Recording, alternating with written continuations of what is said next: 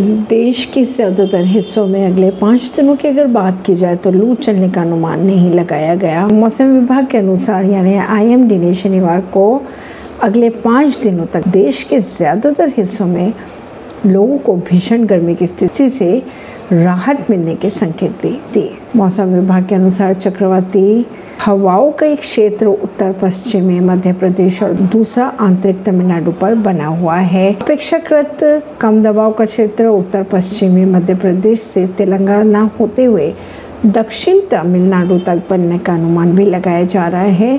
निजी मौसम एजेंसियों के अगर माने तो कम दबाव का क्षेत्र उत्तर पूर्व बिहार से झारखंड होते हुए ओडिशा तक बना हुआ है। मौसम विशेषज्ञों के अनुसार ट्रफ से आमतौर पर बादल छाए रहते हैं और बारिश होती है, जिससे तापमान में गिरावट महसूस की जाएगी।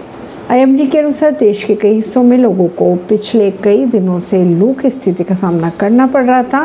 लेकिन अब अगर बात करें उत्तरी और मध्य मैदानी इलाकों की तो अधिकतम तापमान की वजह से स्थानीय प्रशासन को या तो स्कूलों का समय बदलना पड़ा या मौसम में सुधार होने तक स्कूलों को बंद करना पड़ा था। लेकिन अगर मौसम विभाग की माने तो दक्षिणी हरियाणा, पूर्वोत्तर राजस्थान और पश्चिमी उत्तर प्रदेश में रविवार को धूल भरी आंधी चलने का अनुमान भी लगाया गया है।